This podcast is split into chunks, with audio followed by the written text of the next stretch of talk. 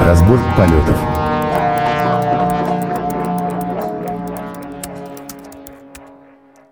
Добрый день, добрый вечер, доброй ночи. С вами снова ваши любимые позывные вашего любимого подкаста «Разбор полетов». Собственно, если вы дожили до второго выпуска, который был на этой неделе, первый у нас был не совсем удачный, были технические проблемы разного характера, очень, очень все удивлялись, как это так. Мы используем разные сервисы для записи, ну вот, да. Никогда не а, было, и вот опять. Да. А, скажем так, никто не выбирает э, национальность, и поэтому как бы те сервисы, которые мы используем, ну вот, да, вот такие они уродились, и вот, к сожалению, мы их, э, нам приходится их использовать, потому что это удобно, потому что это хорошо, и мы можем вам доставлять качественный звук э, в разных каналах.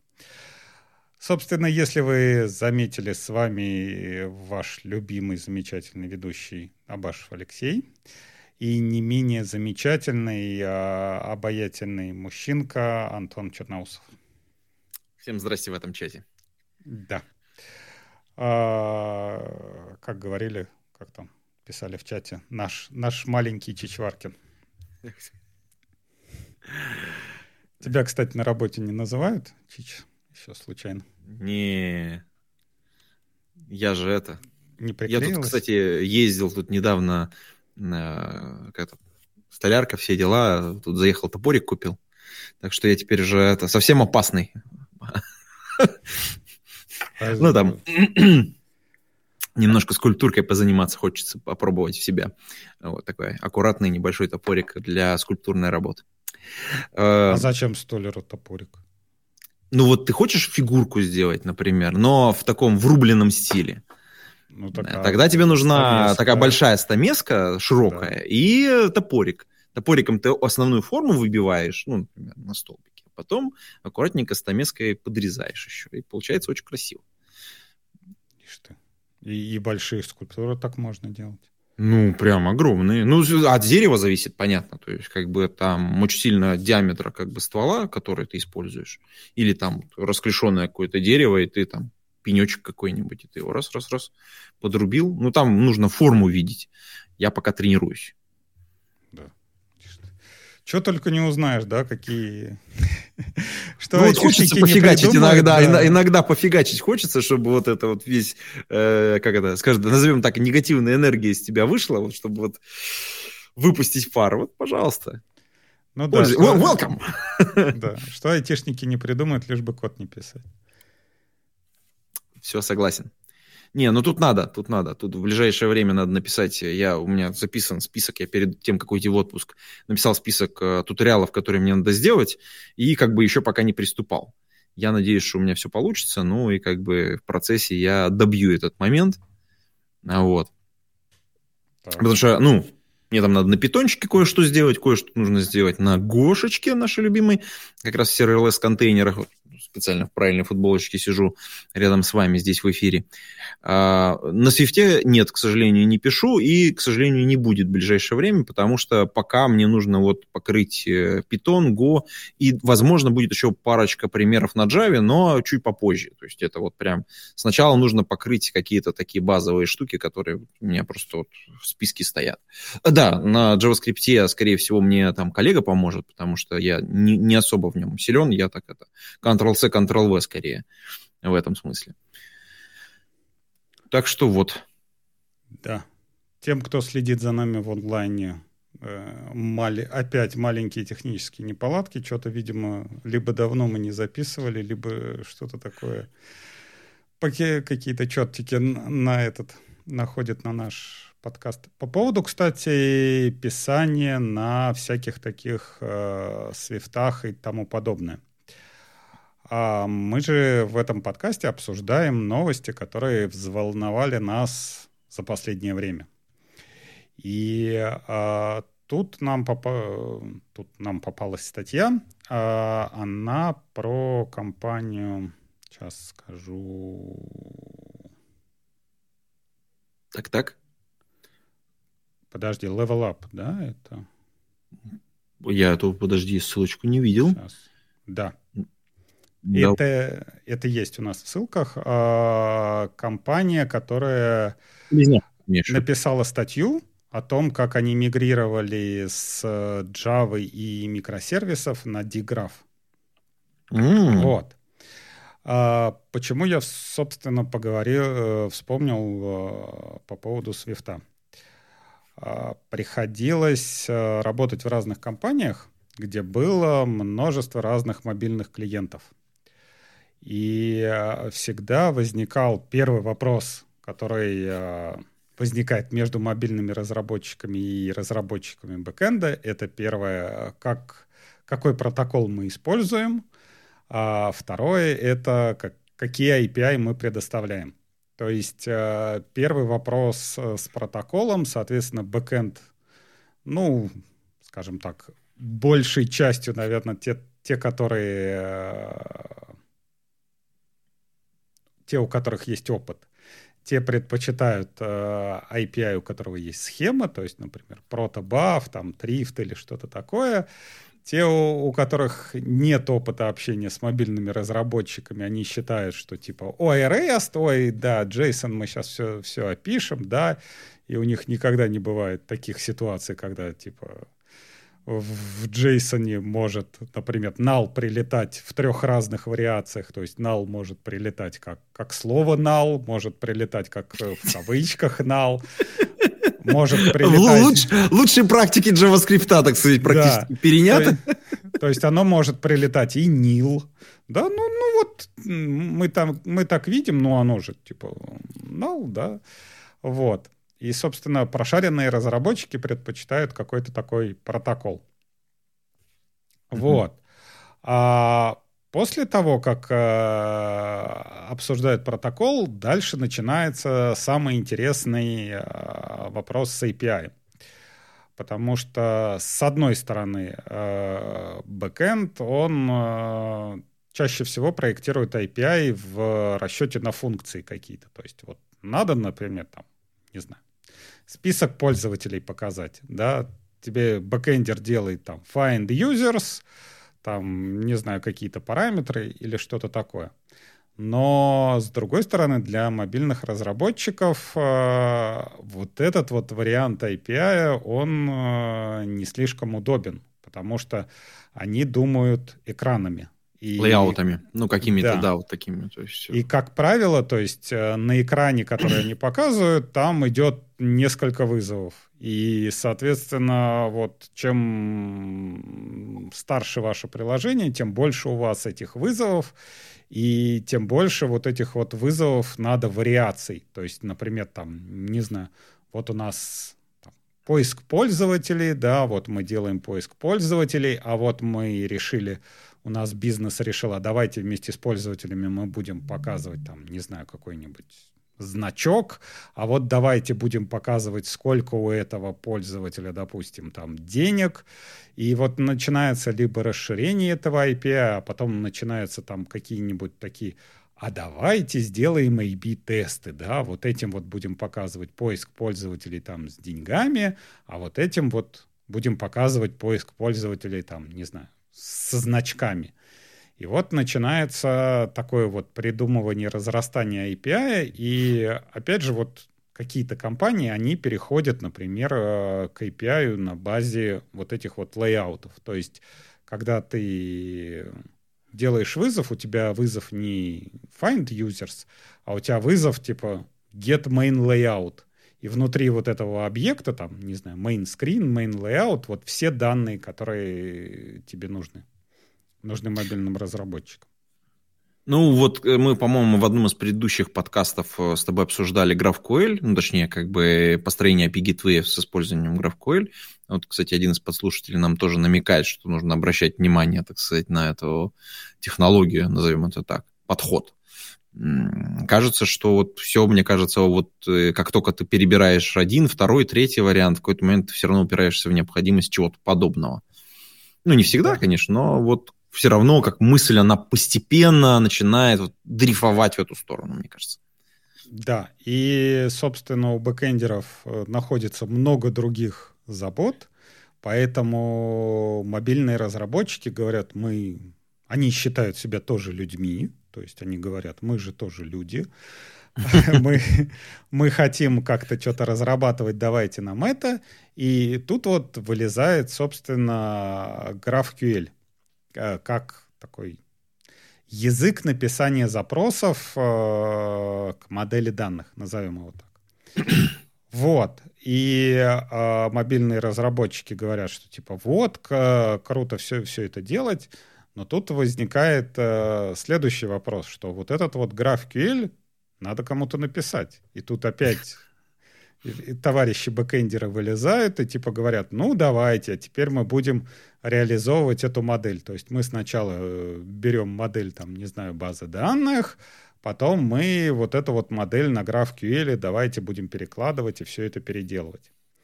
Вот.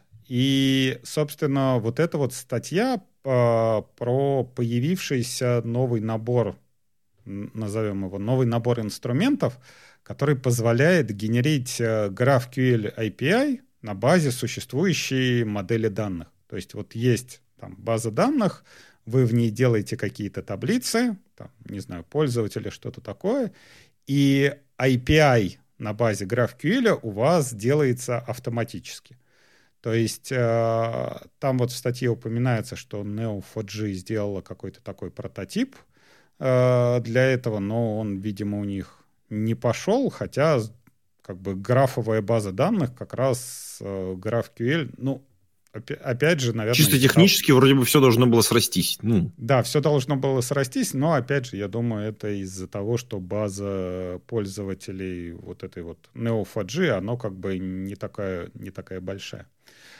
А, но следующий тул, а, вот у них тут ссылка сейчас... Не Тиграф.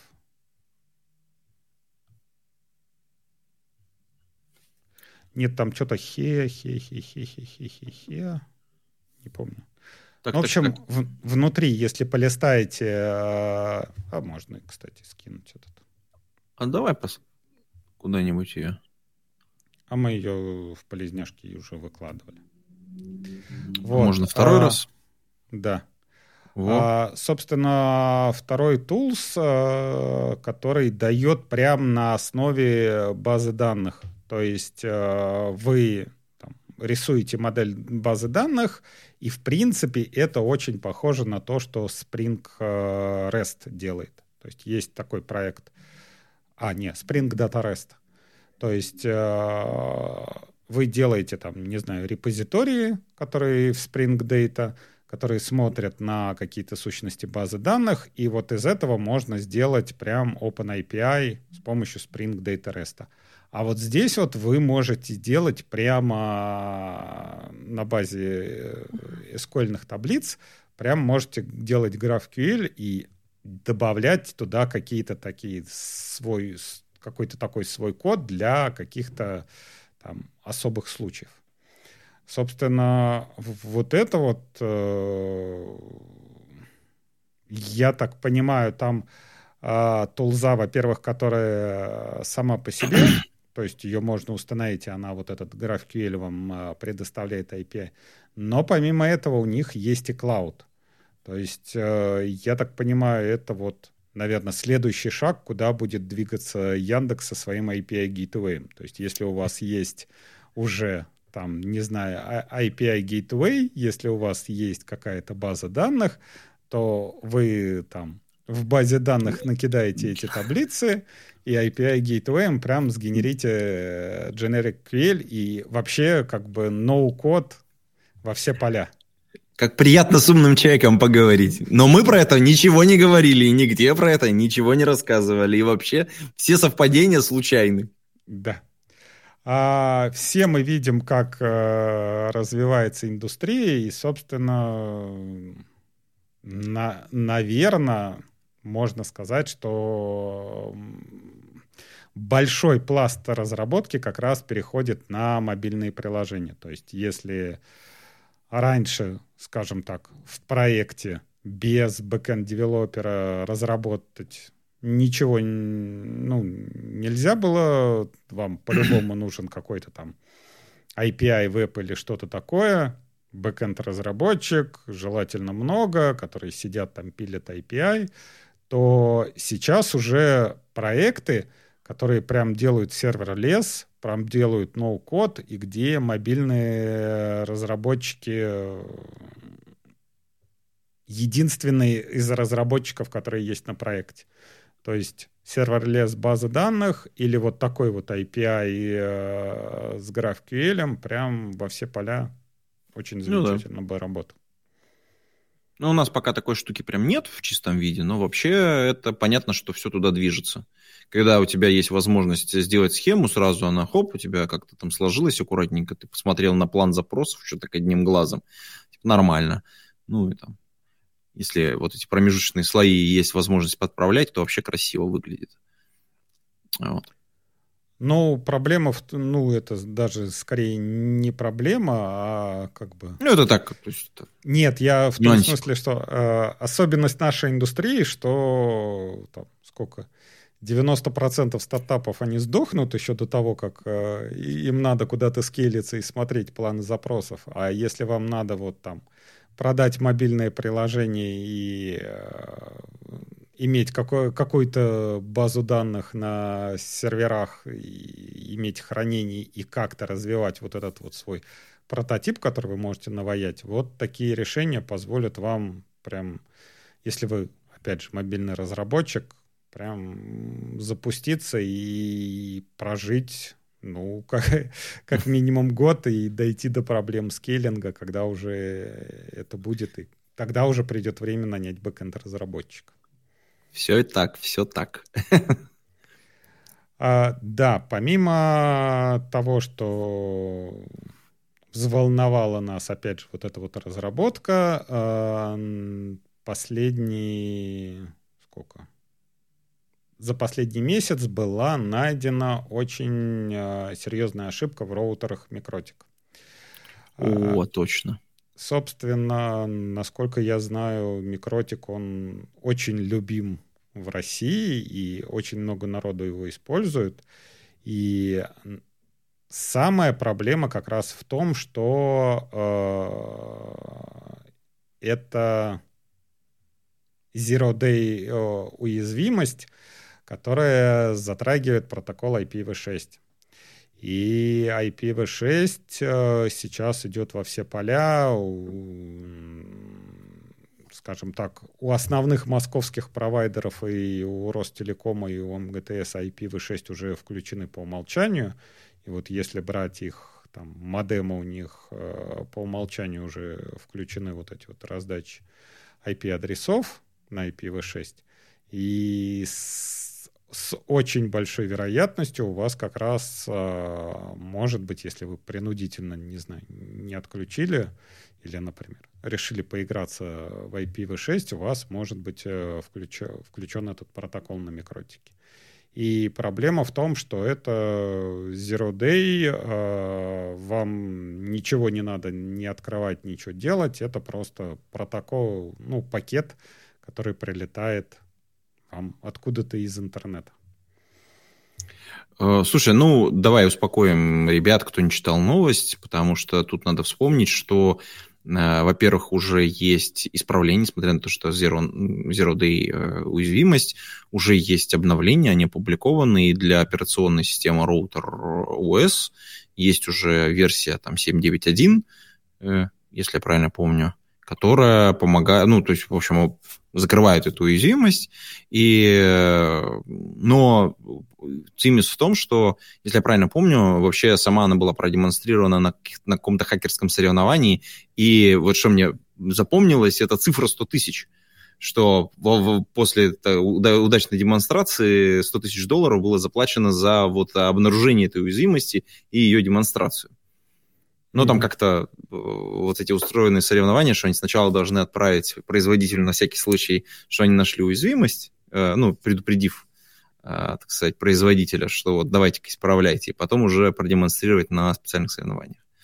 Как-то так это все устроено. Ну да, и причем вот там опять же по этой статье какая-то такая мутная история, что они передали эту информацию прямо на конференции, то есть, я так понимаю, они ехали туда заряженные, чтобы продемонстрировать, типа, о, вот как мы круто ломаем.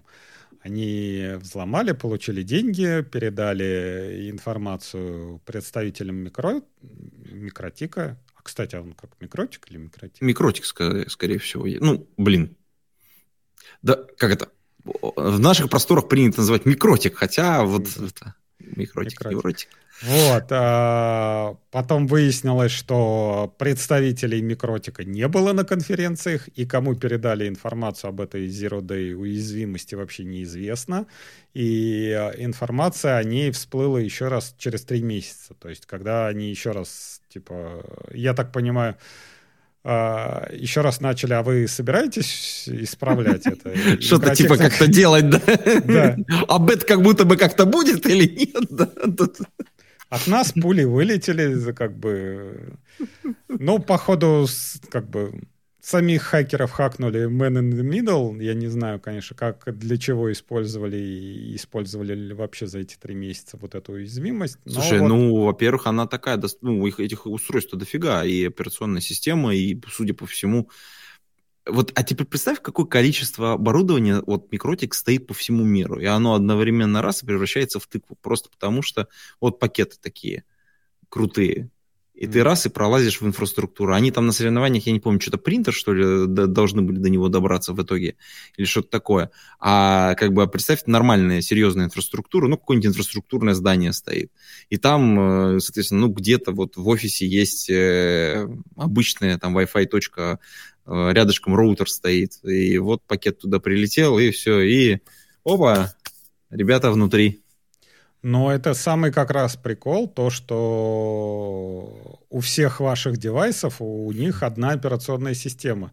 И это прямо как бы фикс как раз операционной системы. Это не где-то чего-то там дополнительное внешнее. То есть все, все устройства на роутер OS, они уязвимы для этой атаки. А, собственно, мы можем еще, еще нагнать вам немного жути по, по поводу этой безопасности. Как раз а, сегодня, сегодня или вчера? По-моему, сегодня даже. А, новость прошла, это от а, лаборатории Касперс. Ну, сначала она вообще пошла от по телеграм-каналам типа от Министерства обороны, что нашли как э, попытки взлома э, через девайсы от Apple. Вот, потом Я дальше... пропустил все. Ну да, ты, ты, ты не смотришь патриотические каналы. Вот. Берегу психику, понимаешь? Это да. как не читайте советские газеты перед обедом. Вот. Э, да. А дальше стали появляться как раз упоминания вот этой новости и в англоязычной сфере, и, собственно, и в нашей русскоязычной сфере. А история там такая. То есть а, лаборатория Касперского, всем, всем известные товарищи по безопасности, обнаружили, что э, девайсы некоторых сотрудников, конкретно Apple девайсы некоторых сотрудников, начинают делать какую-то подозрительную активность в их корпоративной сети. И они э, как бы взяли эти девайсы, ну, во-первых, их сдампили и начали смотреть, э, собственно, чего они там делают. И они начали раскапывать и, вы, и выяснили, что, во-первых, эти девай, этих девайсов было несколько, и эти девайсы, они принадлежали людям, которые работают с проектами для госструктур. То есть уже так конкретная, скажем так, э, таргетированная уязвимость. Это раз. А во-вторых, э, собственно, девайсы от Apple, они известны, что ну, неизвестны, скажем так, у них есть аура, что такие они все, все безопасные, ничего не, этот, не пролезает. А как же пролезло? А выяснилось, что это какой-то, какая-то уязвимость в iMessage, причем непонятно это уязвимость, типа давно известная или э, она как бы не фиксилась давно, но посылая в iMessage там специальное сообщение, но я так понимаю, как там какой-то атачмент э, в сообщении iMessage, ну, по, по uh-huh. их внутреннему протоколу, можно легко и непринужденно свой код загрузить на Apple девайс. И вот так вот случайно как бы выяснилось, что всего несколько девайсов, всего несколько девайсов э, в лаборатории Касперского и всего несколько девайсов в лаборатории Касперского людей, которые работают с гос, э, как бы с госзаказами. И а начиналось все как раз с того, что типа вот э, Apple, а вот мы вас поймали типа за руку, вот вы работаете на ЦРУ, на ФБР, там на кого, на, на НБ и на все такое.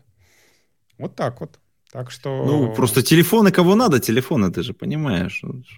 Ну, так что как страшно Какой бы ты жить... секьюрный разработчик, разработчик не был, какая бы ни была у тебя разработка, человек с паяльником в, в очковой зоне очень сильно нарушает э, криптостойкость алгоритмов. Ну, знаешь, даже человек и без паяльника в очковой зоне нарушает, нарушает твою, как бы, нарушает твое спокойствие. Вот. Что можно сказать на это? Как бы вопросы на тему, когда это начнется. Ну, странно, что это не началось раньше, да, то есть вот такими ужасами, что нас всех хакнут через там, какие-то девайсы или про там, особые уязвимости в ядре Linux, особые уязвимости в телефонах Apple, особые уязвимости в андроидах. Как бы нам все, все рассказывали, но это, наверное, вот это вот, если опять же подтвердится, что это конкретно на этих людей, это, наверное, вот второй такой известный случай, когда конкретно на, за людьми охотились. То есть э, первый это был, когда в Иране там на это ядер, то ли ядерные, что-то связанное с ядерными технологиями, то ли центрифуги, там что-то такое.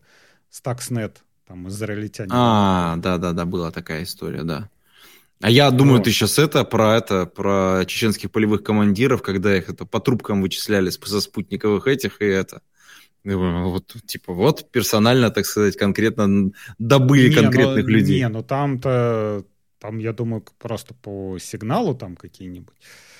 Ну да. Сотовые, ну, вернее, не сотовые, спутниковые терминалы, да, он же излучает, вот по, по нему, скорее всего, и наводились как это. Слушай, ну вот если мы э, про вот эти всю историю говорим, тут надо несколько вводных сделать, мне кажется. Э, вводная номер один. Э, любая такая уязвимость, которая один раз была продемонстрирована, она второй раз, скорее всего, если и сработает, то крайне маловероятно. Ну, в смысле, рассчитывать на это 100% нельзя. Ну, то есть, как бы она работает крайне ограниченное время.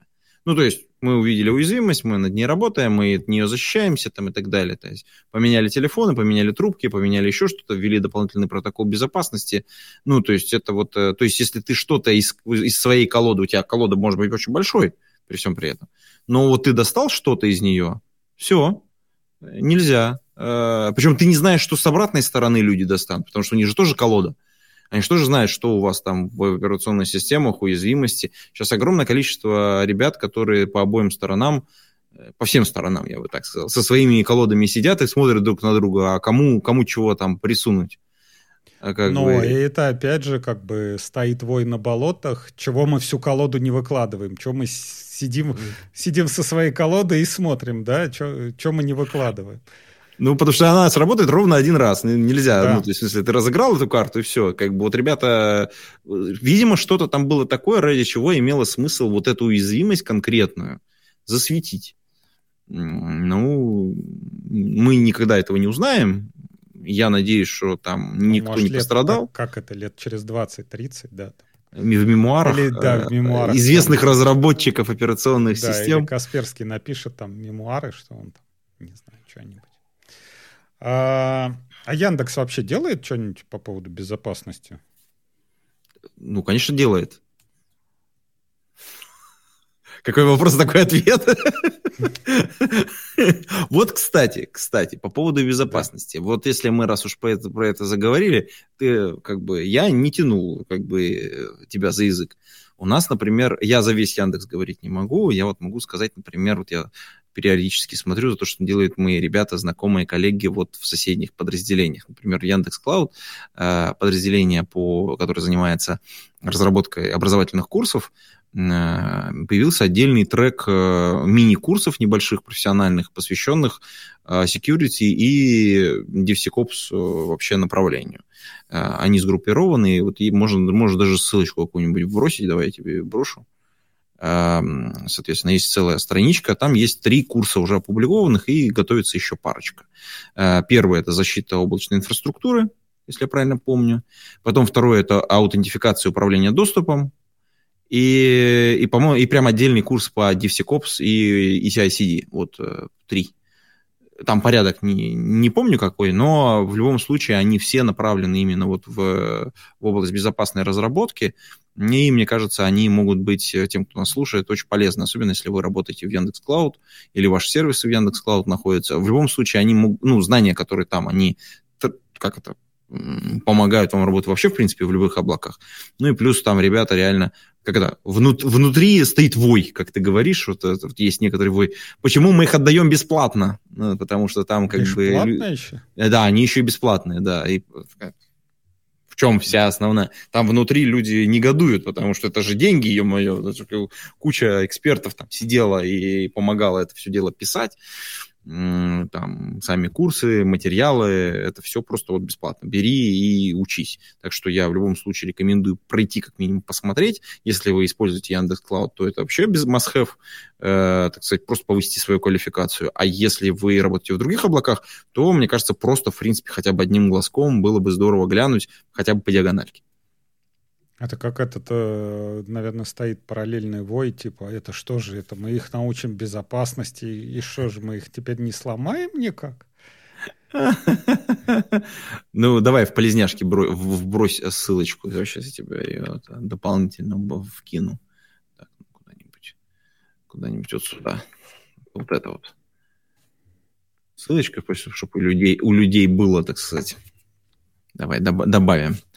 Сейчас я точно пойду посмотрю, может, там больше всякого разного дополнительно появилось.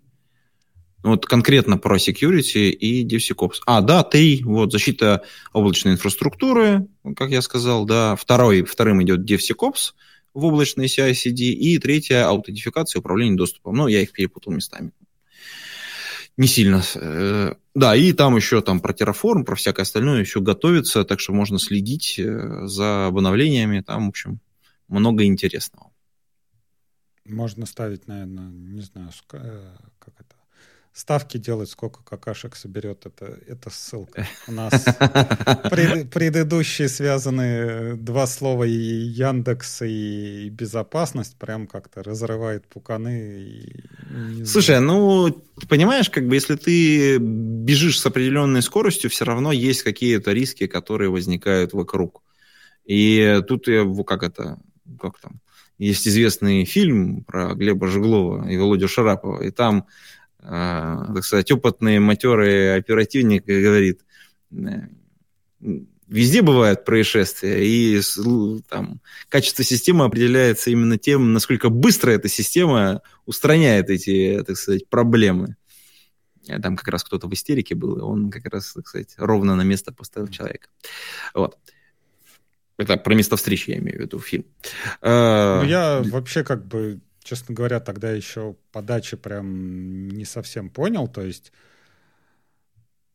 либо люди не совсем понимают, что такое э, шифрование с как он, асимметричный ключ, да, то есть когда у нас ну, это... private и public, да, то есть э, у тебя есть какая-то система хранения, не знаю, в клауде, да, ты э, зашифровываешь данные у себя своим ключом и сохраняешь их в клауд. Если в клауде нету твоего ключа, как бы для, для клауда это просто блоб. Да, да э, абсолютно. Ну, это все, все равно, что, да, вот данные, не знаю, кто-то сграбит, да, у вас там с, с диска зашифрованные данные, ну хорошо, если у него ключа нету, как бы, ну, ну вот. Ну, да, это вот как раз про то, что ты говоришь, это про разделение ответственности. То есть э, ответственность всегда поделена между двумя сторонами в любом облаке. Ты, э, с одной стороны, это облако, которое обеспечит безопасность самих сервисов, а с другой стороны ты, который этими сервисами пользуется и что-то туда складывает. И если ты ну, просрал ключи, простите меня, ну, как бы, блин, кто же тебе злобный Буратино? Вот.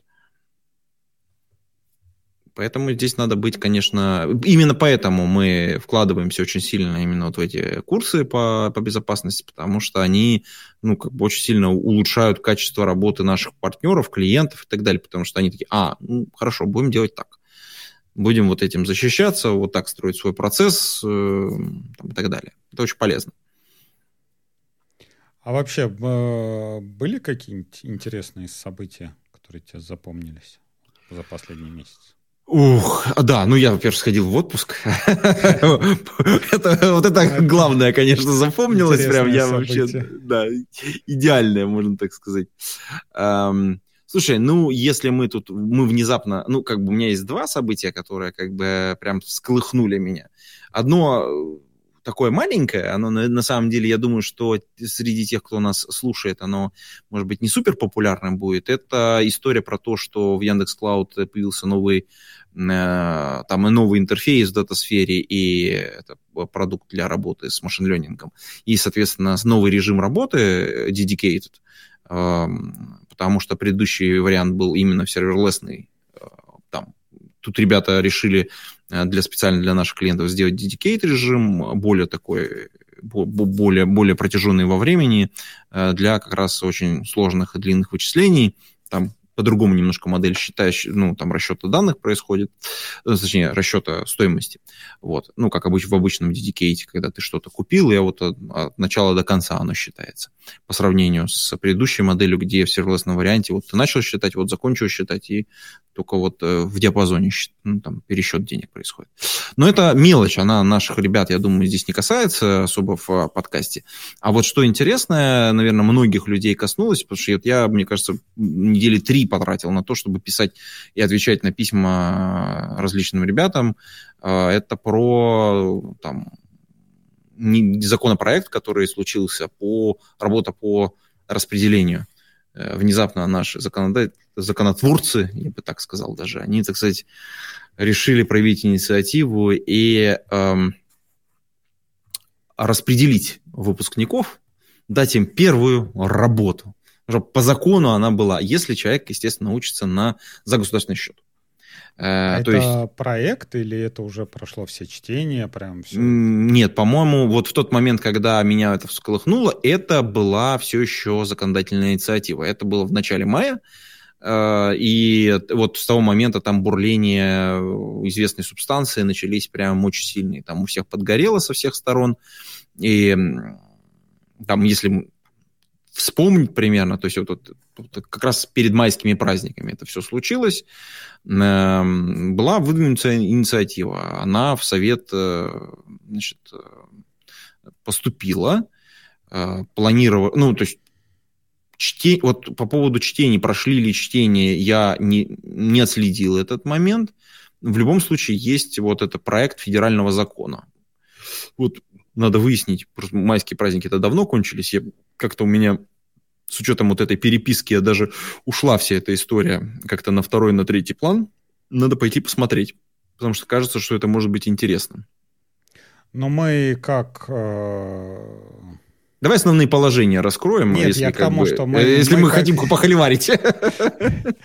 Не, я к тому, что мы как э, Ты подбираешь самые... слова, чтобы остаться да. в цензурном поле, да?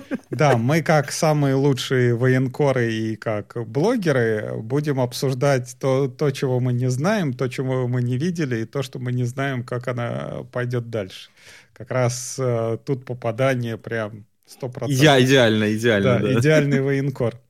Вот. А, и, конечно, если вы заглянете на статью, то есть, э, как обычно, самый, самый первый комментарий, то есть, э, когда читаешь статью про распределение студентов э, после вуза, да, ну ты как бы представляешь себе человека, которому, ну, ну не знаю, там лет 20, да, то есть кому актуальна эта проблема, кто, кто там учится на бюджете, да, и самый первый комментарий, конечно, угадайте, был какой? И я плачу налоги, верните мне налоги. Типа, это, за, за что мне такое горе, как распределение, да, то есть ну, человек лет, лет так 20, да, где за что я плачу налоги, почему, за, за, за что мне надо это распределение. Ну, конечно, звучит, э, скажем так, интересно. Назовем ну, это так. Э, с одной стороны, как бы э, он просто не умеет, неправильно сформулировал, мне кажется, свое как бы вот внутреннее ощущение, потому что если мы его переформулируем вот про деньги, да, то есть государство вообще вкладывает в образование специалиста очень серьезные деньги.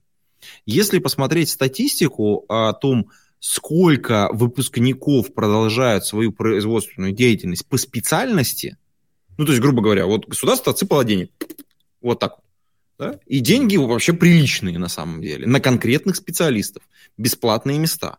Э, ребят пришли, отучились, и потом пошли, кто пошел работать по специальности, э, то процент будет крайне незначительный. Тогда, когда я преподавал, это был э, до 2011 года, ну, там капитально я преподавал, а потом там я отдельные курсы преподавал, но там я прям следил а среди выпускников, то есть это до 2000, там, 2015 плюс, 2011 плюс там 3 года еще, 2-3, ну, то есть, короче, вот где-то до 2014-2015 года я прям активно следил за теми, кому я преподавал, и там отдельные курсы, у меня карточка на каждого студента была. А так вот, я смотрел, кто из них пошел работать по специальности, кто куда устроился, у кого как судьба сложилась через год, через полтора, через два. Ну, там дальше уже не следил, потому что прям очень сильно терялись следы. Но по моей статистике, среди выпускников, ну, там отдельный вуз, он региональный, все, все понятно. Но То это есть это как бы... Это айтишники, Вернее, это, автомати... Э, да, это автоматизированная система обработки и управления информацией. Угу. И информационные системы. Это два отдельных курса. Там были еще ВМщики, которые, ну, я про специальность уже не помню, как правильно точно называется, ЭВМ, вот, в сокращении есть, я думаю, что многие ее помнят. Вот, они примерно рядом, обычно на одних и тех же факультетах, примерно рядышком стоят всегда. Вот. Э, ЭВМщиков я смотрел меньше, потому что они в моем поле сильно меньше были, но вот эти две специальности следил. И я скажу так, по моей статистике, вот за сколько лет я преподавал с 2006 с 2000 там, шестого я уже плотно преподавал, да, вот в 2011 я закончил, вот за этот промежуток времени все студенты, которые через меня прошли, э, примерно, примерно 15% оставались около IT, 15%. Остальные занимались черти чем. Ну, то есть э, понятно, там потом золотой век IT наступил, как бы, когда там это все, все зарплаты резко шарахнули, и там, я думаю, они начали кусать локти, конечно, кто не продолжил свою там э, работу в IT хоть какую-нибудь. Но, тем не менее, 15%, это значит, что все остальные, на остальных государство просто выкинуло деньги, по факту. А по-хорошему надо сказать, пап, чувак, ты не пошел работать по специальности, а давай-ка все деньги назад верни в казну, мы обучим другого специалиста. Ну, потому что это же, образ... по сути дела, образовательный кредит. Мы даем тебе, чтобы ты стал специалистом по конкретной специальности. У нас есть представление, что вот такие люди нужны в стране. А ты отучился пять лет, а потом такой типа, э, что-то пойду машинами торговать. Не, ну это, что, знаешь... Что это такое, блин? Нет, это а, как в это... Я не помню, где это было в этот ну, в какой-то, то ли, то ли в КВН, то ли в камеди, там, типа, а тут он взял и сдох. То есть государство тебя вырастило, вылечило, а ты тут сдох.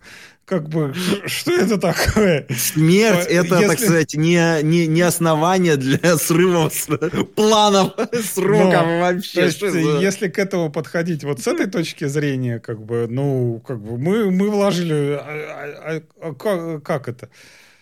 Не, понимаешь, как бы я думаю, что процент такой катастрофический, э, ну, что как-то прям вообще очень странно. Что этого раньше не случилось? Ну, то есть, может быть, там не до этого было, и тут внезапно начали на это обращать внимание, и такие, батюшки, я думаю, там, когда статистику запоросили, я думаю, там все ужаснулись просто. Ну, потому что, знаешь, тут вижу, тут не вижу, тут рыбу заворачиваю. А когда начали по-настоящему глубоко туда смотреть, как это, ты, ты, ты как долго смотреть в бездну, то начинает, бездна начинает в тебя смотреть. Вот. Я думаю, что там примерно такая ситуация. Ну, хорошо, а ты вот это вот собирал, эту статистику, а ты не собирал причину? То есть, э, с одной стороны, да, ну, например, причина может быть в том, что не нашли работу допустим, да, то есть э, как бы вот тогда, когда это какой десятый год, десятый, пятнадцатый. Ну, там вот, условно говоря, начина... я думаю, выпуск... ну, начали работать пораньше, там некоторые прям начали работать прям буквально еще, то есть, если там первый 2006, то есть 2008 уже люди работали. То есть, там среди... Ну, ну, то есть, ну там, они еще были даже не выпускниками, вот, студентами. Это было как бы до 2010 года, то есть, вот а, тогда еще, в принципе, такой ситуации, что нужны айтишники, такого не было. Это вот сейчас, да, как бы, и, если руки-ноги есть, и, и ты можешь хотя бы ответить на вопрос, как тебя зовут, то ты уже, считай, вот, джуниор на Java, да, и, и все, и ты можешь уже там в Москве 100 тысяч зарплату требовать, типа, все, все я, это, я готов. Вот, э, то есть такого кадрового голода не было, и вот это вот, э, вот с твоей точки зрения, вот эта вот идея с, э, ну, назовем это, стажировкой, да, она дать работу человеку или как-то больше его скорее социализировать и, там, не знаю, воспитать? Э, смотри, вот я... Оставить, например, в сфере айтишника не потому, что у него нет работы, а то есть проверить как бы... А вдруг ему понравится? То есть есть, э, ну, опять же, ты вот среди твоих, я думаю, выпускников курсов, кто просто, типа, они пошли в IT-вуз, им, им как бы похеру, как это, что мусоров резать, что, типа, этот, в IT-вуз идти. Ну, надо записывать, записывать, мне кажется, фразы просто, да. Э, слушай, ну, тут, смотри, давай так, вот э, коротенько. Во-первых, ну, на мой взгляд, какие-то, как это, выходные, некоторые, несколько, некоторое количество выходных интервью я сделал, с выпускниками, но этого крайне недостаточно, чтобы общую картину иметь. Поэтому это все-таки очень ограниченный взгляд. Давай скидку на это сделаем, и чтобы наши подслушатели тоже на это скидочку сделали. Эм, э, во-первых, э, получение образования само по себе, ну, высшего, да, оно должно теоретически, э, в принципе, мозги на место ставить.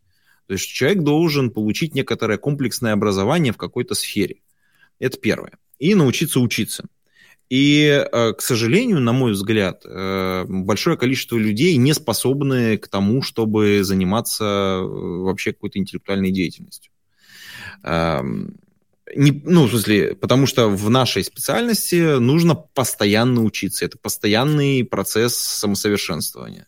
Ты постоянно что-то читаешь. Ну, господи, казалось бы, вот Java вышла, я не знаю, уже сколько лет э, назад, да, и там постоянно что-то новое происходит. И вот ты вот, там отвернулся чайку налить, и все, как бы, блин, ё-моё, там уже новая версия вышла, и там, не знаю, что-нибудь там придумали. Вот.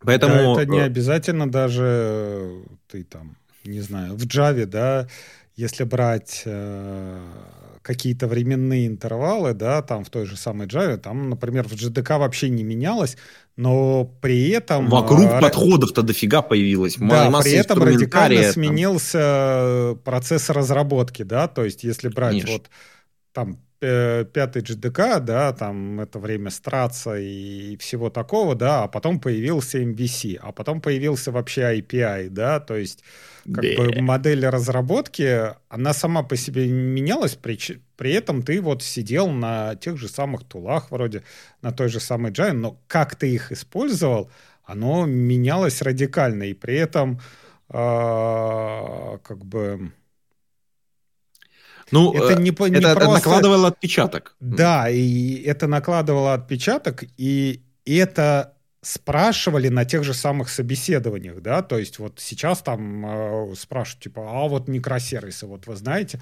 можете рассказать там, не знаю, микросервисы или что-то такое, то есть даже там, не знаю, у каких-то там... Э, а, ты отсылка к одному из предыдущих подкастов и про, про, про, про щебень. Да. Вот, опять же, переслушайте of Programming, я не помню, какой выпуск там этот. Там да, были да, да. замечательные собеседования, да, где микросервисы. Ой, вообще, да, огонь, огонь. Я вот до сих пор это в, в, ночью просыпаюсь это в холодном поту. Щебень!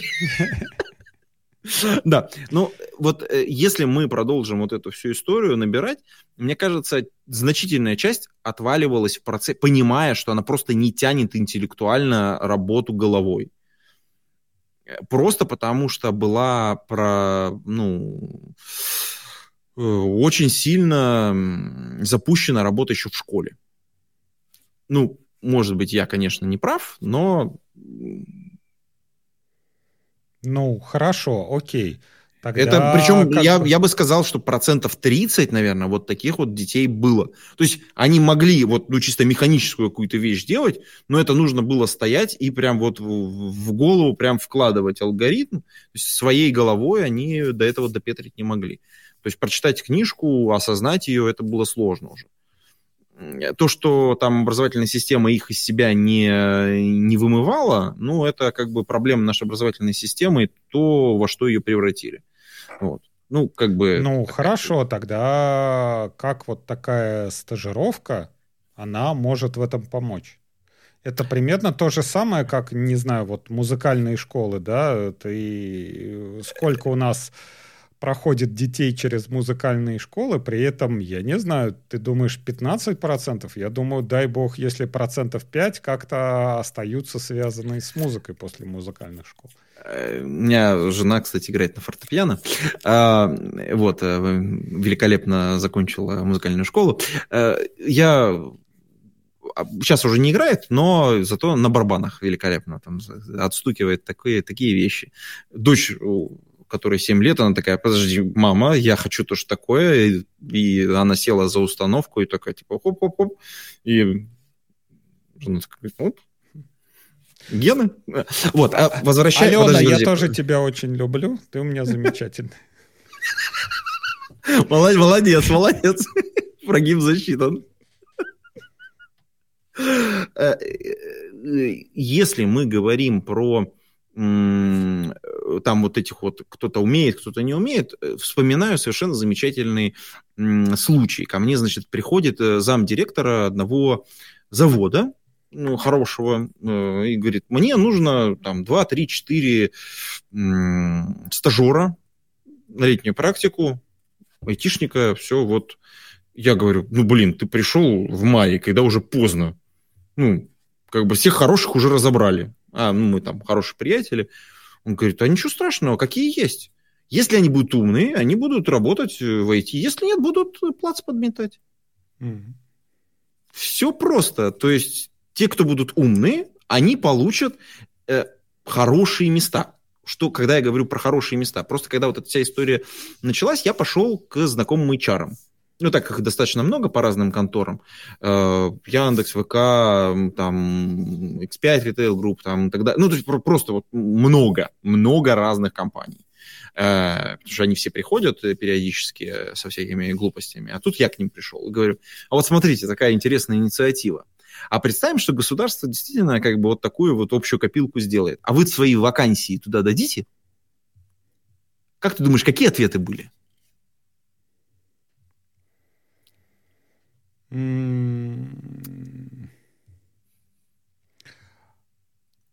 Я бы сказал, скорее нет, мы хотим сами отбирать. И ты не угадал. Все сначала взяли паузу подумать, потому что опешили, а потом такие, ну да, несколько вакансий бы точно дали. Потому что это же возможность взять людей, которых мы другим способом можем не получить. И мы будем конкурировать с вакансиями, которые придут от гасухи. То есть мы сто процентов возьмем лучших. Ты понимаешь, какая история? Ну, И они, они это реально то... понимают. Они реально понимают, какие бы они ни были, какие бы они ни были, они будут лучшие из этого набора. Понимаешь? Да, они Ну, будут конкурировать будут между разными. бы, э, лучшие из этого набора, скажем так. Да, да, да, да. А, Ну, как бы умные будут работать, а глупые будут подметать плац. Это я вот это Нет, только я к тому, что если уже... э, Вот опять же, да, а, как это будет оформлено? То есть, э, по крайней мере, ну, у нас уже, с, там, не знаю, с третьего курса почти все работали, да, и э, те, А которые... будет так же. Да, а будет те, так же. которые При- к при- пятому, будут вакансии, курсы, они будут уже, ну, уже, хорошо. уже висеть рядышком. И такой ты приходишь, а я вот, вот такое тебе говорят. Смотри, а вот такие вакансии для тебя есть. Тебя тоже уже отобрали. Понимаешь, а а отбор будет с обоих сторон происходить. И все умненькие будут разобраны уже. Они умненькие пойдут подметать плац, действительно. Ну и можно завершить это тем, что даже три года, даже пять лет, э, к счастью, это не вся жизнь, и они пролетают, скажем так, когда молодой, они пролетят очень-очень быстро. Е- даже если вам кажется, что вот все, все на три года, там, не знаю, раньше в армию на два года ходили, да, да- даже в армию, по-моему, лет на 20 ходили. Подожди, ну ничего. некоторые ходили на, на три. Ну, ну, те, которые ходили на три, у тех была романтика, у них морфлот? там, да, якорь. Ну, вот, кстати, это... Это, кстати, к вопросу... Швартуйте там, швартуйте ее. Да. Это, кстати, к вопросу по поводу того, что отбирать э, и сортировать там людей, да. Многие считают, что типа там, не знаю, армия, да, и все, все одинаково, нигде твои мозги не нужны, ты, ты как бы, да, там, маршировать на плацу в сапогах, да, во- вот все, все, что это будешь делать. Но проблема в том, что как бы тех, которые помаршировать, их гораздо больше, и больше даже, можно сказать, не знаю, на порядок, чем тех, которые могут что-то думать. И если брать э, тот же флот, да, ты там находишься в таких э, условиях, где ты должен работать с техникой. И ты должен понимать, там, не знаю, где, где что-то крутить, где какой клапан открыть, и где давление посмотреть, там, что-то такое. Поэтому даже если о, там, ну так сложились обстоятельства, да, вы, вы куда-то попали, да, то если будут мозги, то нигде не пропадете, и вы пристроитесь нормально, скажем так. Ну, а э, как бы если мозгов нет, то придется и плац помести. Пример приведу. Э, Вот, э, э, вот, например, есть э, всевозможные э, курсы подготовки ораторов, например, да? И там нужно иногда делать какие-нибудь упражнения, прям во время вот групповые. И там нужно что-то произносить определенным там тоном или говорить что-то определенным тоном. И, и, например, там какой-нибудь дурацкий звук, который как бы ты произнес, ну, в обычной жизни не произносишь. Для того, чтобы у тебя просто связки поработали. И а, вот группа из 10 человек, например, одновременно, ну, для того, чтобы научиться, начинают это произносить. Некоторые стесняются, некоторые там, там один раз как-то произносят, второй раз произносят, и каждый раз они стесняются, стесняются, стесняются. И вот э, в вот таких групповых занятиях очень четко видно людей, которые там простите, работали в мужских коллективах или работали там, э, были там хотя бы, хотя бы на военных сборах. Э, Они четко, вот надо, надо делать, они делают. Им сказали делать, они делают. Прям, и у них получается идеально через какой-то промежуток времени, потому что они им сказали, делай. И инструктор, тот, кто, собственно говоря, контролирует процесс обучения, он смотрит, ага, вот, вот у тебя уже получается. Чувствуешь вот это вот, вот здесь должно тянуть. Тянет, вот, все, супер, запомни это ощущение, и ты научишься. А те, кто не пробуют, те, у кого нет вот этой привычки что-то делать, э, ну, они э, очень, ну, как, не быстро, так сказать, до этих вещей доходят. Да, они там за счет личных каких-то качеств могут что-то вытянуть, но вот эта привычка и закалка вот, вот этой вот работы, которую тебе нужно физически что-то сделать или последовательно, регулярно выполнить, или как в спорте, у тебя должна быть трениру, три тренировки в неделю. Вот должно быть три тренировки в неделю. Если хочешь результат, нужно три тренировки в неделю делать каждую неделю, 54 недели в году. Ну, одну, так и быть, неделю можно будет похалявить, но как бы только одну. И когда у тебя такая привычка есть, то ты потом встаешь ровно в одно и то же время, завтракаешь в одно и то же время, привыкаешь все делать, у тебя результат будет хороший. Это вот э, то же самое. Эти люди добиваются очень хороших результатов. Может быть, не идеальных, но неплохих. Ну, это, опять же, окей, я, я могу подла... поймать твою подачу и сказать тебе такое. А, очень часто употребляется такая фраза во, во всяких э, там разговорах, э, и все считают, что это какая-то такая гомерическая шутка, она очень смешная, а звучит она так. Если вы такие умные, то почему вы строем не ходите? А, все, все считают, что это...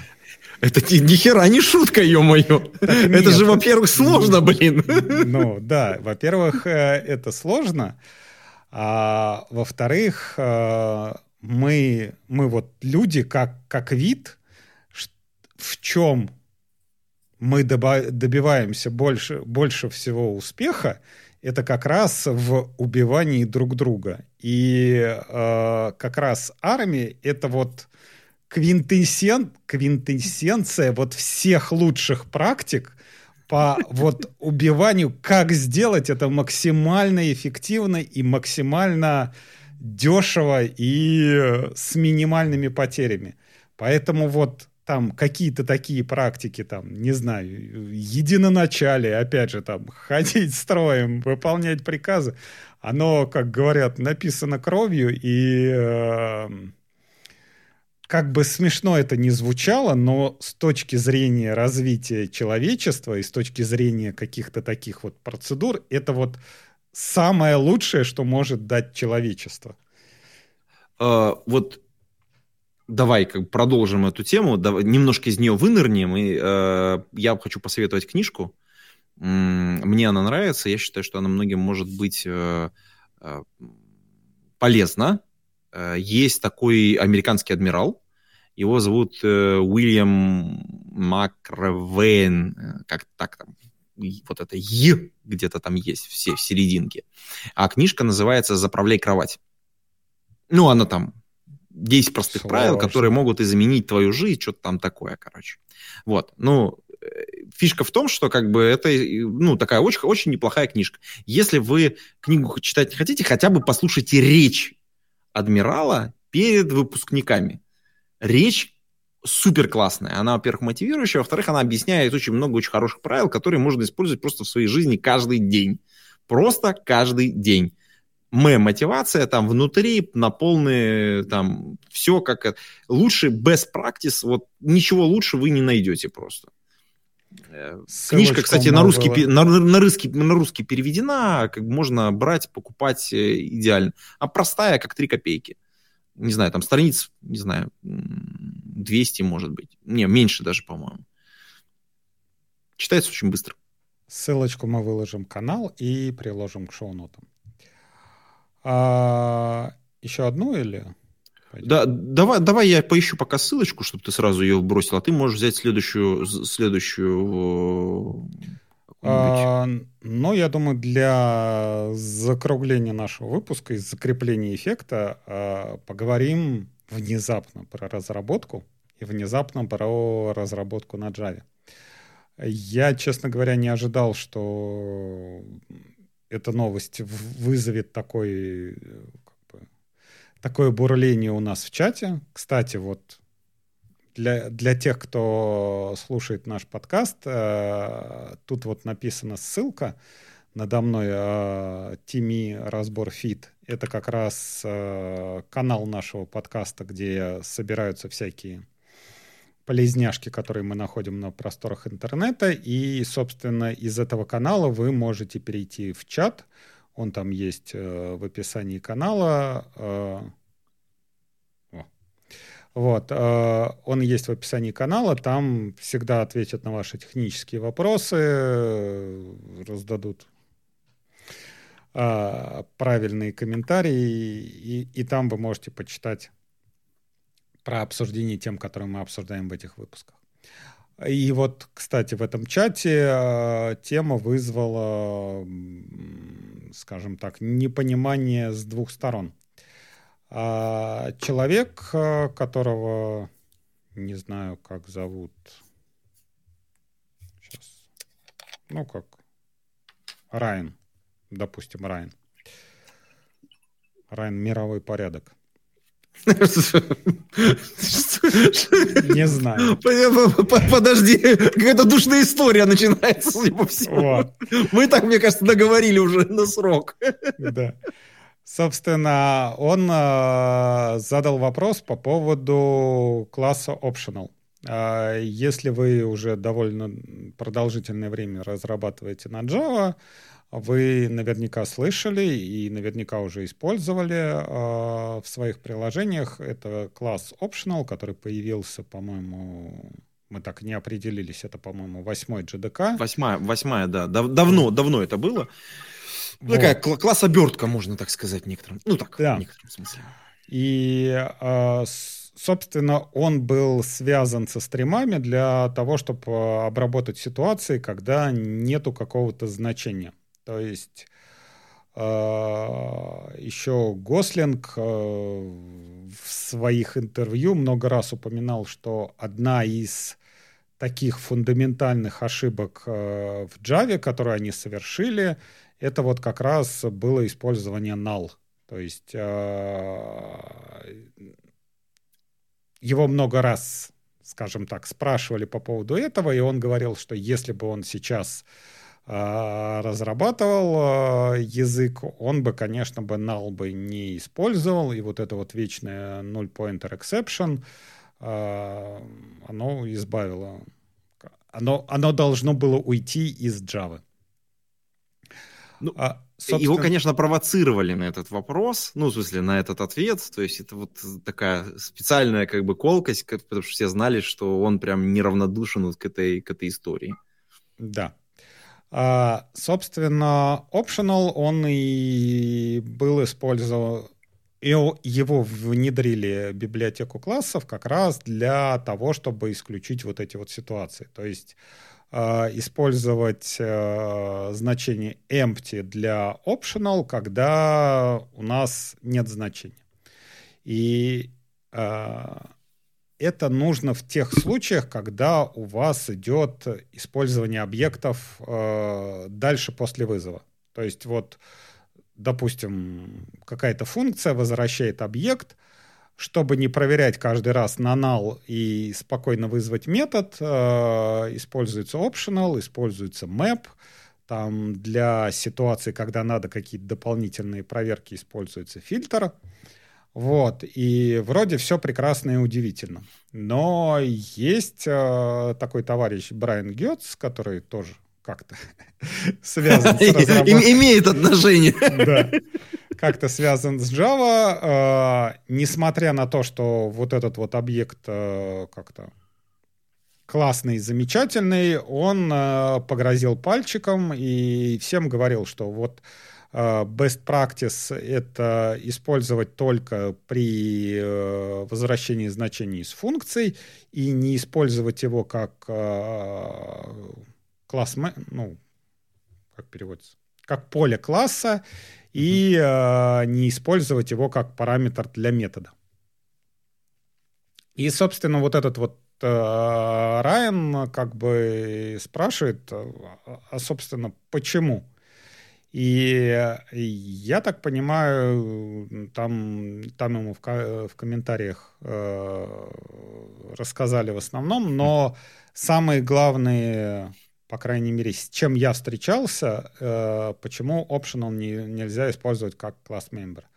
Это главная проблема сериализация. То есть, если э, у вас объект вы как-то куда-то его собираетесь передавать или что-то с ним делать, э, optional вам ломает э, всю сериализацию. Во-первых, если у вас джавовская сериализация, если у вас э, там этот, как он называется, если вы, например, JSON собираетесь генерить из объекта, у вас optional ломает, потому что тому же этому конвертеру как, как определить optional empty? То есть, ну вот, он, по идее, null, да, и э, он должен у вас, как бы, изначальное значение должно быть null. Но, в принципе, optional empty, он не null, потому что если вы делаете обратную десериализацию, то вам надо сохранить э, вот как бы вместо optional либо засунуть null, либо еще дополнительно обрабатывать вот эти ситуации, что когда вам приходит э, null, вы должны смотреть, а, это поле у нас определено как optional, а, ну вот если optional, то тогда надо сделать empty. Это, собственно, дополнительный какой-то такой процессинг, который ломает все, ну, ломает существующие библиотеки. Канитель, короче. Да.